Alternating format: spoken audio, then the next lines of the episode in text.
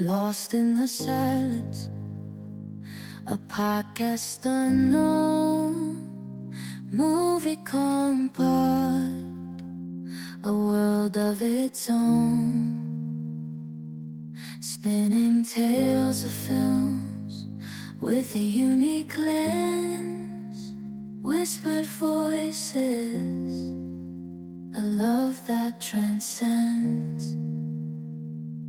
In a crowded market where fame takes its toll, movie compart shines with a different goal. Unheard, unseen, but the passion burns bright. Diving deep into movies with all their might. Hallo, liebe Leute. Willkommen in meiner Welt. Willkommen in Fabs Welt. Ja, heute gibt es endlich mal wieder einen neuen Movie-Kompott. Aber erstmal einen kleinen Disclaimer vorneweg. In eigener Sache. Ähm, ja, warum hat es so lange gedauert? Über einen Monat jetzt, äh, bevor ich jetzt mal wieder endlich was veröffentliche.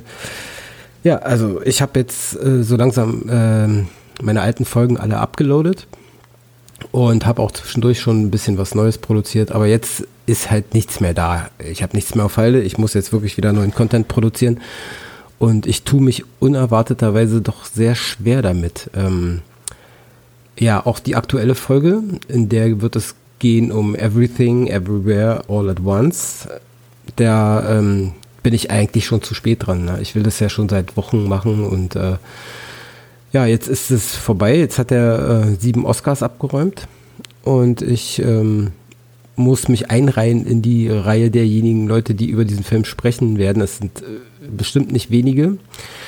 Und ähm, äh, eins kann ich auf jeden Fall sagen, der Film ist wirklich das Beste, was ich äh, im Jahr 2022 gesehen habe. Und äh, insofern bin ich erstaunt, dass wirklich äh, ja dass sie beim Oscar das tatsächlich mal richtig gemacht haben. Da kommt es ja oft vor, dass Filme irgendwie prämiert werden, wo man denkt so, naja, war das jetzt nun wirklich nötig?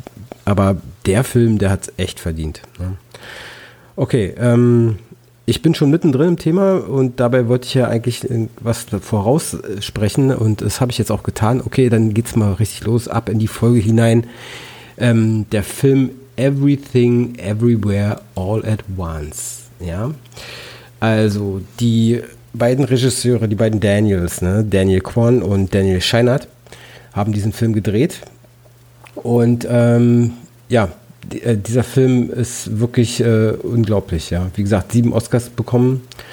Und zwar äh, bester Film, beste Regie, beste Hauptdarstellerin, bestes Originaldrehbuch und noch ein paar mehr sogar noch.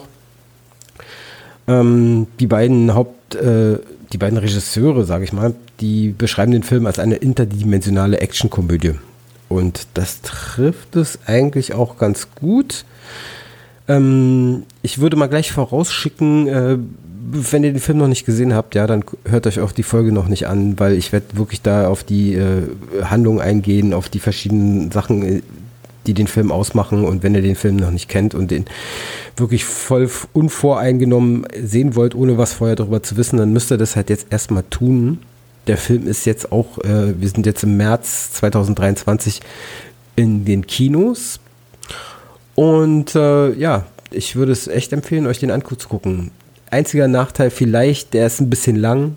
Der Film ist auch ein bisschen anstrengend, ein bisschen überwältigend, weil so viele Details da drin äh, alle gleichzeitig äh, vorkommen da muss man schon äh, aufmerksam sein und dranbleiben und sich dann aber auch einfach mal dem allen ergeben und sich einfach berieseln lassen. Volles Fund von dem Film. Und man wird es nicht bereuen, ganz sicher.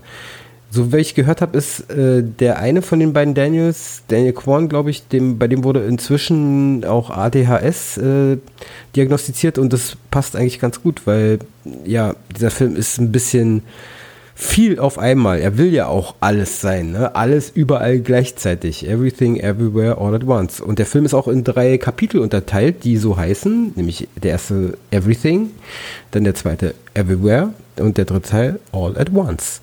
Und ähm, das trifft es auch sehr gut. Ähm, ja, also worum geht es in dem Film überhaupt, ja? Also es gibt da die Eheleute Evelyn und Waymond Wang. ne, die Chinesen sind irgendwie und in Amerika eine, einen kleinen Waschsalon betreiben. Ne? Evelyn wird gespielt von der hervorragenden, außergewöhnlich sehr guten Michelle Yeoh, die ihr vielleicht schon aus Tiger and Dragon kennt, vor, vor 23 Jahren und auch vielen, vielen anderen Sachen. Und sie hat echt verdientermaßen ihren ersten Oscar eingeheimst. Sie ist auch die erste Asiatin, die einen Oscar bekommen hat.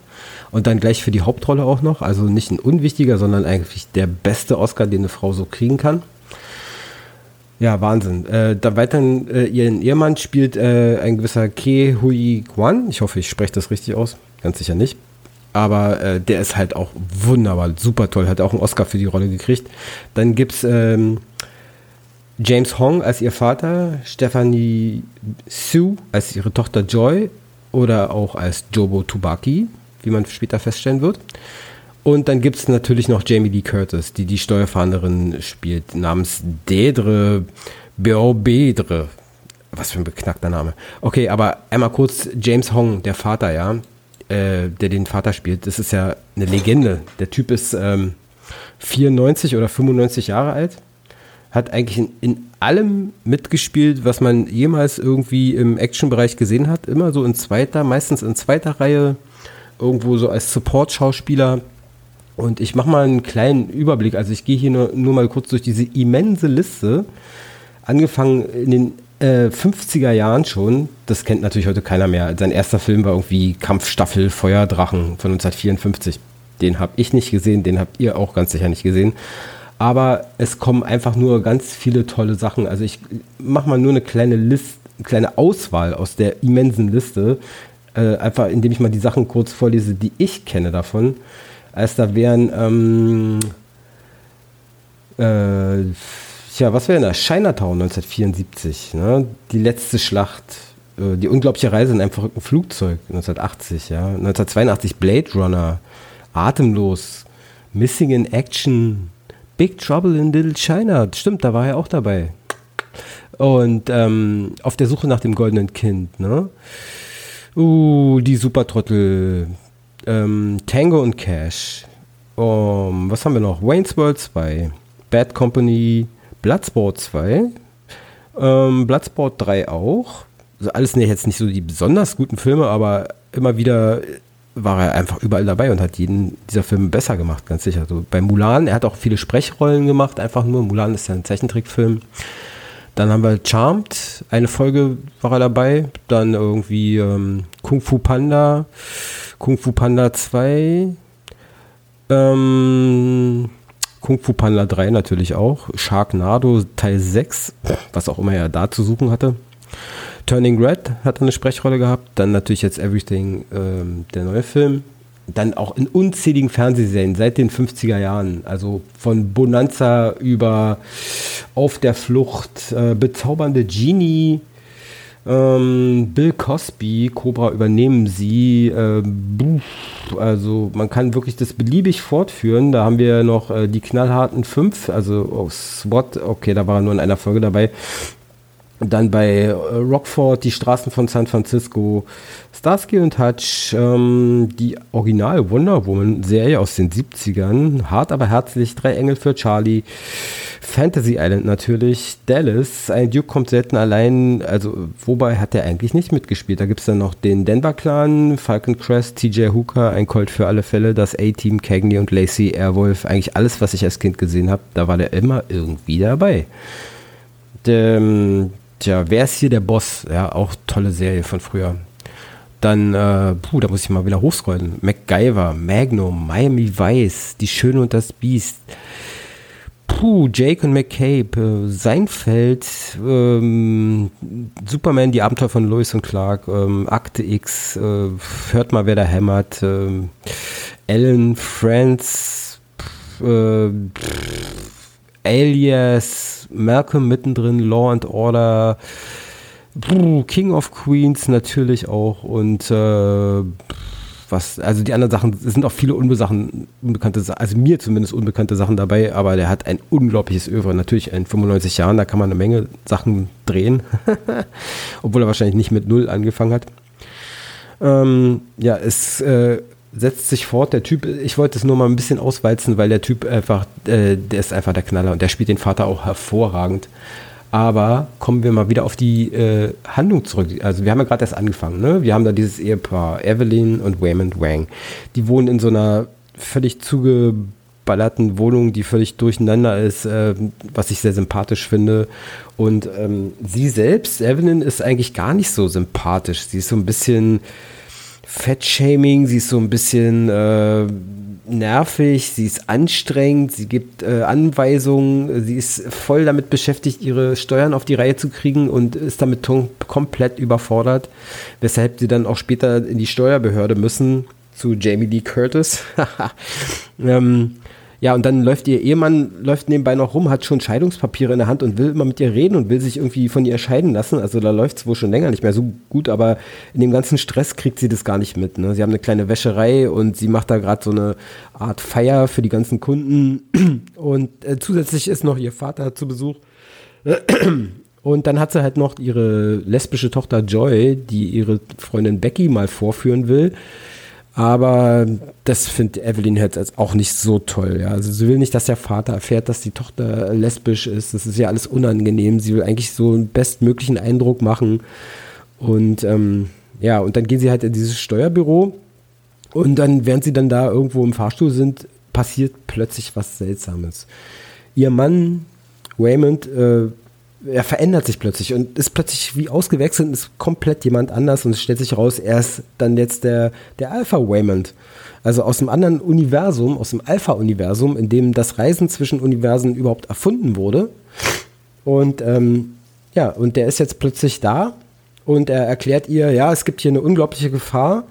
Es gibt da eine geheimnisvolle ähm, äh, Wesenheit irgendwie, äh, die keiner kennt und äh, die irgendwie, äh, wie heißt sie nochmal, Yobu Tupaki.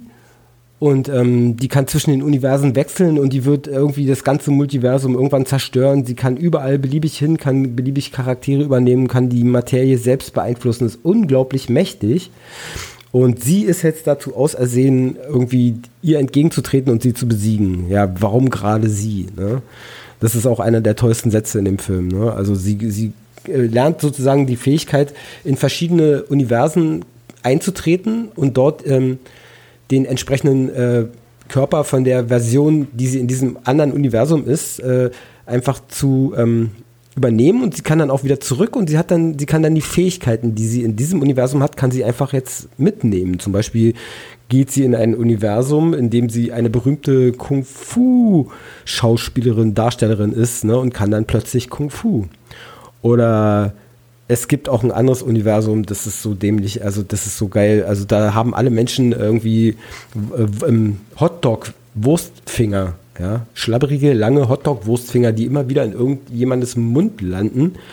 Und ähm, ja, wie das halt so ist bei dieser Theorie des Multiversums, es gibt äh, unendlich viele Universen, die sich äh, teilweise immens, teilweise auch nur in, in kleinen Details von unserem unterscheiden. Und die sind alle irgendwie anders und ja, und diese Yobo Tubaki, die ist jetzt halt da und die äh, ist drauf und dran, alles zu vernichten. Ja, wer ist diese Yobo Tubaki? Man weiß es am Anfang nicht und äh, warum soll jetzt sie, die Evelyn, die doch gar nichts Besonderes ist, warum soll die jetzt plötzlich da gegen sie antreten? Und dann sagt er ihr, der Alpha Raymond sagt dann ihr, ja, du bist halt die schlechtmöglichste Variante von allen, sozusagen, die am wenigsten aus ihrem Leben macht, ne? Und deswegen habe ich dich ausgewählt, weil du hast dadurch das meiste Potenzial von allen, ja. Und ja, und so äh, navigiert sie sich dann durch die verschiedenen Universen, trifft auch auf diese Yobo Tubaki und muss dann irgendwann feststellen, dass das eigentlich ihre Tochter Joy ist. Also nicht direkt die aus diesem Universum, sondern die aus dem Alpha-Universum. Da war die Evelyn aus dem Alpha-Universum, hat übrigens auch das Reisen durch die, durch die verschiedenen Universen erfunden und hat ihre Tochter für Experimente irgendwie missbraucht und hat die so weit getrieben, bis sie völlig durchgeknallt ist und ähm, jetzt alles irgendwie egal ist. Und sie einfach nur noch Terror verbreitet, Sachen kaputt macht, alles, ganze Universen vernichtet. Und äh, sie erfindet dann auch ein, ein äh, tja, ein, ein Bagel im Endeffekt, ja, in dem sie einfach, wie sie sagt, alles reingepackt hat, alles aus allen Universen hat sie da reingepackt und, und dieser Bagel wird dann irgendwann alles vernichten und so. Ne? Und äh, man sieht, die Story ist völlig durchgeknallt. Es ist so dermaßen geil. Es, die müssen halt immer so bestimmte komische Sachen machen, um irgendwie zwischen den Universen zu wechseln und zum Beispiel ihren Verfolgern zu entkommen, weil diese Yobo Tubaki, die verfolgt sie halt auch. Die hat auch mitgekriegt, dass sie da sozusagen von der einen Evelyn, ähm, die sich immer mehr Fähigkeiten aneignet aus den verschiedenen Universen, dass sie von ihr bekämpft wird. Und ähm, Evelyn denkt auch, sie muss alle möglichen Fähigkeiten haben, um so gut wie möglich zu werden, um, um Yobo Tubaki zu bekämpfen. Und als sie aber dann erkennt, dass es ihre eigene Tochter ist, und dass sie dann halt auch mal mitkriegt, irgendwie, dass sie eigentlich netter sein sollte und nicht so ein Arsch, entdeckt sie dann die große Kraft der Liebe und äh, kann damit sozusagen ihre, ihre Tochter retten und, und, und ein, ein wunderbares, herzzerreißendes äh, Finale in diesem Film bringen, äh, indem sie äh, ihr einfach sagt, okay, sie wird immer für sie da sein und äh, das ist sozusagen die Message in dem Film, ne? dass Liebe einfach das Tollste überhaupt ist und dass Liebe alle Probleme lösen kann und dass wir einfach alle nett zueinander sein sollen. Diese ganz simple Aussage ist eigentlich der Kern dieses Films und auch diese Verbindung, diese ähm, zwischen, zwischen Mutter und Tochter, ne? D zwischen Mutter und Kind. So, das ist auch entscheidend. Ne? Und auch ihre Beziehung zu ihrem Ehemann Waymond, die am Anfang ja schon so gut wie fertig ist. Er will sich ja von ihr scheiden lassen. Auch er macht natürlich eine Veränderung durch. Und auch sie sieht dadurch, dass sie in verschiedenen Universen, in verschiedenen Beziehungen mit verschiedenen äh, Waymonds ist, was sie eigentlich für eine ist und wie toll dieser Mann eigentlich ist, der sie auch einfach hätte verlassen können damals oder so und in einem anderen Universum macht er das auch und da ist sie dann alleine und, und aber in diesem Universum hat er sich halt für sie entschieden und das ist eigentlich schon das, der schönste Liebesbeweis und ja, also äh, man merkt schon, es fällt etwas schwer, die Handlung so wirklich stringent durchzuerzählen. Das ist gar nicht so einfach. Weil das Tolle an dem Film ist, der hat wirklich wieder Schauwert, nenne ich es mal. Ja, man kann den beliebig oft gucken und wird immer wieder neue Sachen entdecken, die einem äh, irgendwie vorher gar nicht aufgefallen sind, weil sie einfach nebenbei, nebenher in irgendeiner Ecke passieren, während man gerade auf die Action konzentriert ist. Und alter Falter, die Action, ja. Also der Film ist ja gar nicht mal so ein, so ein super äh, High-Titel, der irgendwie zig, hundert Millionen Dollar gekostet hat, sondern der ist relativ ähm, günstig gewesen. Also ich sag mal relativ günstig. Ich weiß jetzt nicht genau, was er gekostet hat, aber es war jetzt nicht so ein Hype, so ein High-Hollywood-Film. Äh, und ähm, ja, wie sie mit einfachsten Mitteln teilweise so geniale Action-Szenen produziert haben, äh, ja, da kann ich nur irgendwie äh, den Hut vorziehen. Ja, das macht einfach einen diebischen Spaß, da zuzugucken und zu sehen, wie Evelyn sich dadurch manövriert und wie Waymond äh, da einfach äh, macht, was er tut. Und auch der Vater hat ja dann auch noch aus einem anderen Universum ist er dann auch noch da und er will unbedingt die Yobutubaki vernichten mit seinen etwas harschen Mitteln. Und ähm, da musste sie dann auch noch gegen den antreten, weil klar musste diese Yobutubaki aufgehalten werden, aber äh, es ist ja ihre, im Endeffekt ihre Tochter. Ne? Also da kann sie ja nicht, die kann sie ja nicht einfach umbringen. Da muss ja eine andere Lösung gefunden werden. Ja, und diese ganze Liebenswerte, dieses, was dieser Film ausstrahlt, ja, das ist wirklich fantastisch. Zudem ist die Story, auch wenn es jetzt ein bisschen konfus erscheint, wie ich es vielleicht erzählt habe, also durchaus stringent erzählt und auch man kriegt auch alle Hinweise, die man braucht, um die Story zu verstehen und um da mitzuhalten. Man muss, wie gesagt, aufpassen. Wenn man es nicht macht, ist man so ein bisschen lost irgendwie. Aber man kommt auch immer wieder drauf und man kann den Film ja auch, wie gesagt, nochmal gucken und nochmal gucken und dann wird man immer besser verstehen, wie geil diese Geschichte eigentlich geschrieben ist. Ne? Deswegen auch Oscar für das beste Originaldrehbuch, weil diese Story ist einfach wunderbar. Ja, und das wollte ich einfach mal erzählen, dass dieser Film einfach wirklich das Beste ist, was ich gesehen habe 2022. Ich habe den jetzt zweimal geguckt Einmal irgendwann letztes Jahr im Sommer und dann halt nochmal vor nicht allzu langer Zeit. Deswegen ist meine Erinnerung noch relativ frisch. Und ähm, es kommt wirklich nicht oft vor, dass ich sage, okay, ich gucke mir den Film jederzeit nochmal an. Würde ich aber bei dem Film jederzeit machen. Obwohl der lang ist. Sehr lang. Also zweieinhalb Stunden, glaube ich, oder sogar noch ein bisschen mehr. Das ist schon einiges.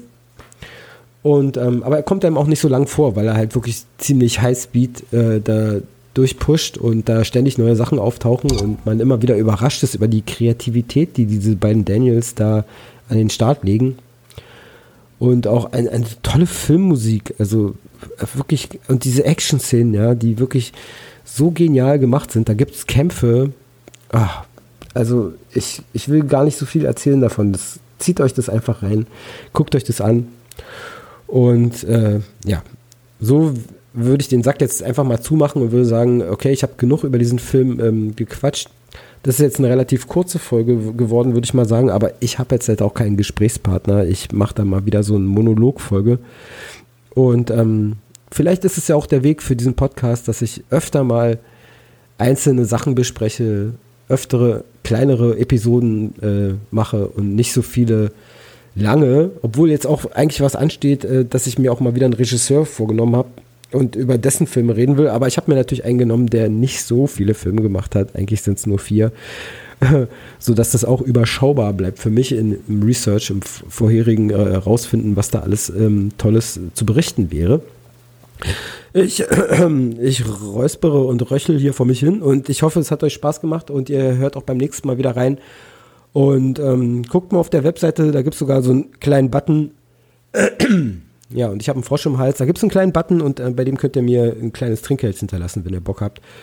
Müsst ihr aber nicht. Alles bleibt hier weiterhin völlig werbefrei und äh, ich freue mich über jeden Hörer und äh, bezahlen ist nicht das Entscheidende. Darum, es geht mir nicht darum, irgendwie Geld zu verdienen mit diesem Podcast. Ich will einfach nur anderen eine Freude machen und mir selbst eine Freude machen, indem ich nochmal irgendwie Revue passieren lasse, wie super mir etwas gefallen hat. Vielleicht mache ich auch mal so eine Rant-Folge über einen richtig schlechten Film und berichte dann mal ausführlich darüber, wie scheiße was auch sein kann, ja. Und ähm, ja, okay, und am Ende würde ich sagen, gebe ich noch einen kleinen Tipp ab, was man noch so gucken kann. Uh, The Banshees of Inisherin, ganz toller Film ähm, von Martin McDonough. Irgendwie und äh, der hat irgendwie jetzt, glaube ich, bei den Oscars jetzt irgendwie nix oder kaum was abgekriegt, aber das ist auch ein wunderbarer Film. Ein ganz toller Film über eine ganz seltsame Männerfreundschaft vor 100 Jahren auf einer kleinen irischen Insel.